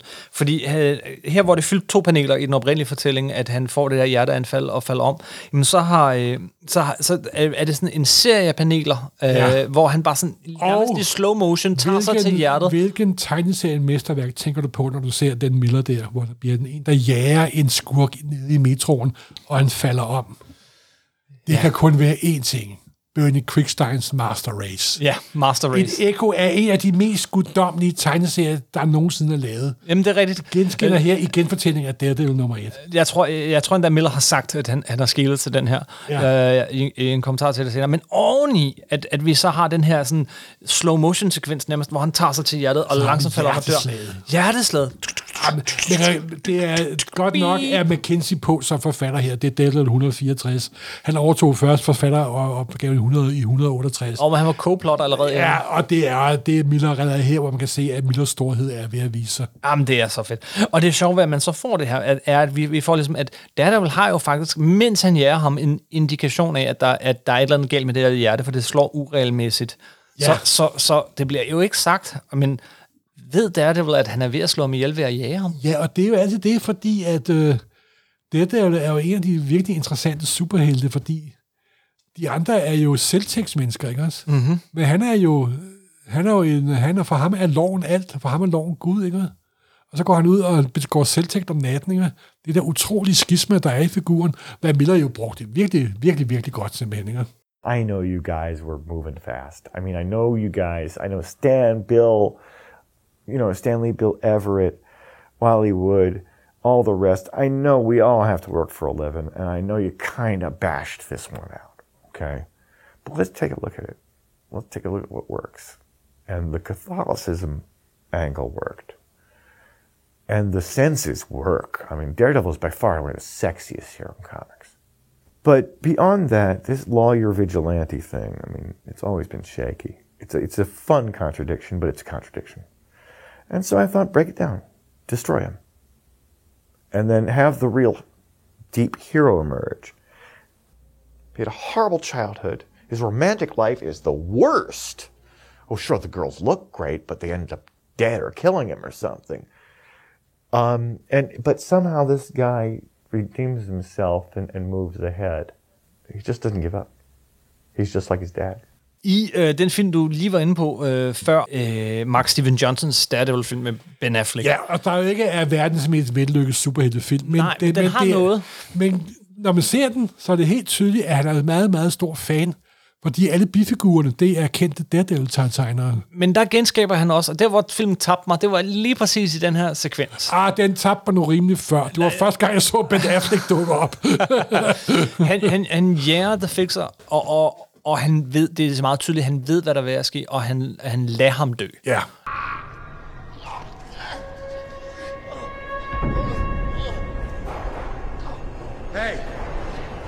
That light? The end of the tunnel? Guess what? That's not heaven. I'm killing you! I'm killing you! That's the sea train!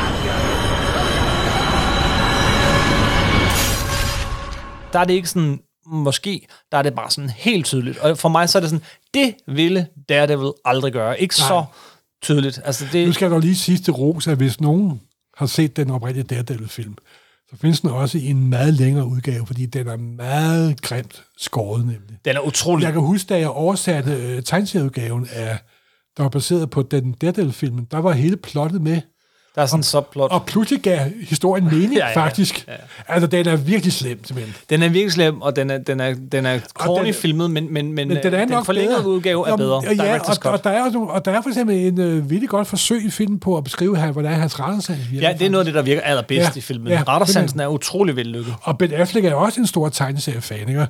Og det var jo et, i starten, inden at Hollywood sådan blev lidt bedre til at lave superheltefilm, må man sige. Ja.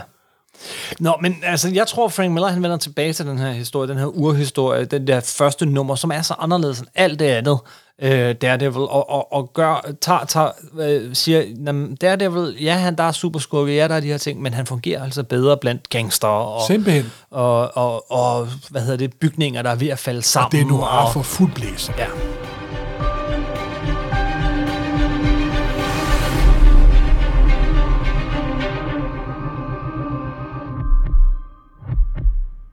Jeg synes, vi skal lige runde historien om Bill Everett af. Ja, fordi så øh, gik han jo på vandvognen, den gode Bill Everett. Jeg Ja, tror, jeg ikke- tror også, at han blev skilt. Ja, han prøvede i hvert fald på det i hvert fald. Ja, det ved jeg ikke. Han, han øh, faktisk allerede to år efter, han laver Daredevil, så vender han tilbage til Marvel og laver lidt. Han laver noget Doctor Strange, og han laver noget Hulk. Så, og han laver var også Submariner. og, og det fungerer ikke. Og så får han lov at lave Submariner, og, øh, og øh, han, får, han får lavet nogle numre, Jeg vil men, lige sige, der er jo en grund til, at øh, Dr. Strange bor, hvor han bor. ja, Og det er jo Bilker Street. Og det var Bilker der, hvor Street. Bill Everett boede. det er rigtigt. Simpelthen. Ja, ja, Så han har sat sit fingeraftryk. Simpelthen. Det og jeg vil længere. sige, at de der... Han, han øh, var faktisk den første, der tegnede Dr. Strange efter Steve Ditko. Hvis man, han, han, og, og, ja, det er rigtigt. Og så tegnede han, så han vendte tilbage til Submariner, som Ja. var hans figur, og som han Ja. elskede højt. Og, og, og der de var han kommet på vandvognen. han, den første gang, da han vendte tilbage til den, det var i Tales to Astonish. Og de var ikke specielt vellykket. Men så fra med Submariner nummer 50, og nu snakker vi øh, tidlige, øh, tidligere 70'ere og sene øh, 60'ere. Fra med 50 og et par numre frem, der laver han, hvad jeg nok har sagt det før, noget af det, jeg synes er allerbedst her i hans livs ja, sidste par år simpelthen, ikke?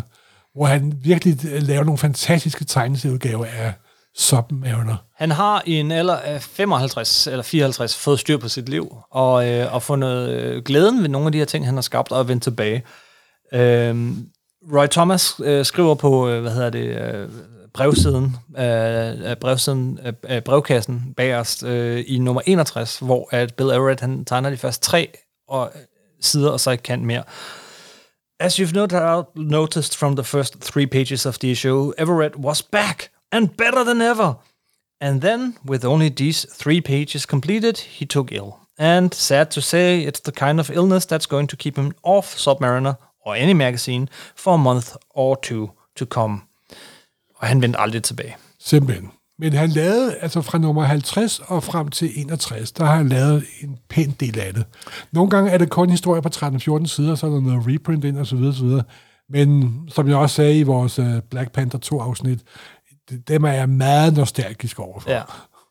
Han, det var meningen, øh, altså, at han faktisk skulle gå fra den her serie til en anden serie. Stan Lee havde udset ham til at, at tegne Dracula Tomb, nummer 1. Tomb of Dracula. Ja, som jo det- så ironisk, eller hvad siger man ikke ironisk, men sjovt nok i, i relation til Daredevil, så gik til Gene stedet Og hvad der jo nok var ret godt. Det, det var ret godt. I en alder af 55, så dør han den 27. februar 1973. Og det er jo altså, fordi han har alkoholisme og øh, masser af smøger. Det er ikke nogen god ko- kombination. Nej. Og, og således, således har vi lært noget her i øh, Supersnak. At man skal aflevere sit arbejde til tiden, hvis man er freelancer. Og så skal man øh, holde sig øh, øh, sund. Simpelthen. Nå, det var Daredevil nummer et. Dæmon nummer et. Et øh, på alle mulige forskellige måder. Øh, sært og særligt og helt fuldstændig historisk. Øh, virkelig betydningsfuldt nummer i en tegneseriehistorie. Jamen, altså, der er jo i dansk, tegneserie, dansk superhelts tidshistorie. Den første superhelt kom illustreret familiejournalen 1940. Den første superhelt på en dansk forside, det var vist, var det ikke Kong Kyl i 1947 med atomdrengen og atompigen? Jo, Det var Captain Marvel Captain Junior og Marvel Mary Junior. Marvel. Og så det første danske flyttefolk også. Men det var, det var også det, jeg startede af 60'erne, hvor øh, tegneseriehesten var ved at klæde lidt ud. Superman var begyndt at udkomme, Batman var begyndt at udkomme, og så kom det allerførste Marvel-hæfte på dansk. Første gang. Jeg tror ikke, det, jeg tror aldrig, der har været optrykt nogen form for Marvel Comics før på dansk. Jeg tror ikke, nogen af deres øh, ting nogensinde har været, måske deres skrækhistorie, det tror jeg ikke. Det kan- nej, kan det men, godt være. men noget af det begynder at komme bag i øh, Ja, dæmonen. netop. Og dæmonen, ja, det første danske Marvel-blad, og de, det betød jo enormt meget, og det betyder stadig noget for mig den dag der. Jeg bliver meget nostalgisk, når jeg sidder og tænker på det, det må jeg være ærlig om. Hvis nogen skulle undre, så nej. Øh, jeg sidder ikke med dæmonen nummer 1 fra 1967, som jeg kunne få nogle af 50.000 for, kan jeg forstå. 56.000, hvis det er 9,4. Ej, ikke, ikke for for. Der er, nogen, der, er, med- der er nogen, der gerne vil sælge det til den pris. Jeg sidder med en Det er rigtig, ikke ens med, at det er det værd. sidder med en rigtig flot kopi, men nej, i øh, 1992 så udgav Enterprise, hvad hedder det, dæmonen nummer 1, i et en-til-en optryk, bortset fra bagsiden. Ja. Bagsiden er anderledes, men alt andet indenfor øh, i bladet, inklusiv reklamer og det hele, er en-til-en optryk af dæmonen nummer 1. Det er da Michael, der har været ind over det her, er det ikke? Jamen, det er sådan en rigtig Michael-ting, Ja, ja, ja. Og, og der kom mange af sådan nogle fede ting, ikke? Vi udgav jo også senere dæmonen nummer 61, kan jeg huske. Ja, det har jeg også. Ja. Var det det, Morten? Det var det. Det var Så det er lille det var. nostalgisk tilbageblik på et meget vigtigt og en unik blad i dansk marble-historie. Øh, find os på Instagram, vil jeg sige, i det her tilfælde, der vil vi prøve at samle nogle af de her billeder, og også prøve at sammenligne, hvordan øh, nogle af de forskellige tegnere har fortalt de samme historier, som Bill Everett han, han fortalte første gang. Og måske også, vi kan finde eksempler på nogle af de steder, hvor det er ret tydeligt, at andre har været inde og, og tegnet med. Meget tydeligt. Meget Altså, tydeligt. jeg kunne forestille mig, at redaktionen en time før skulle sætte sig afsted med posten. Ja. Der har været tryk på, Der simpelthen. har været tryk på. Tegn for helvede, det skal være færdigt. Og derfor fik vi Avengers nummer et. Simpelthen. Det er godt, vi har Kirby. Eller havde Kirby. Købe redder altid. Vi øh, lægger nogle billeder ud øh, i ugens løb, og øh, så er vi selvfølgelig også på Facebook, facebook.com supersnak podcast ud i et. Du kan finde alle afsnit inde på supersnak.nu, og artikler, hvor der også vil være nogle billeder inde på nummer 9.dk. Du kan skrive til os på supersnakpodcast.gmail.com, og nu har jeg ikke mere at sige for den her gang, selvom jeg egentlig har lyst til at snakke videre. Ja, men sådan er det. Vi er løbet tør. Okay, vi stopper her. Hej hej. Tak for den gang.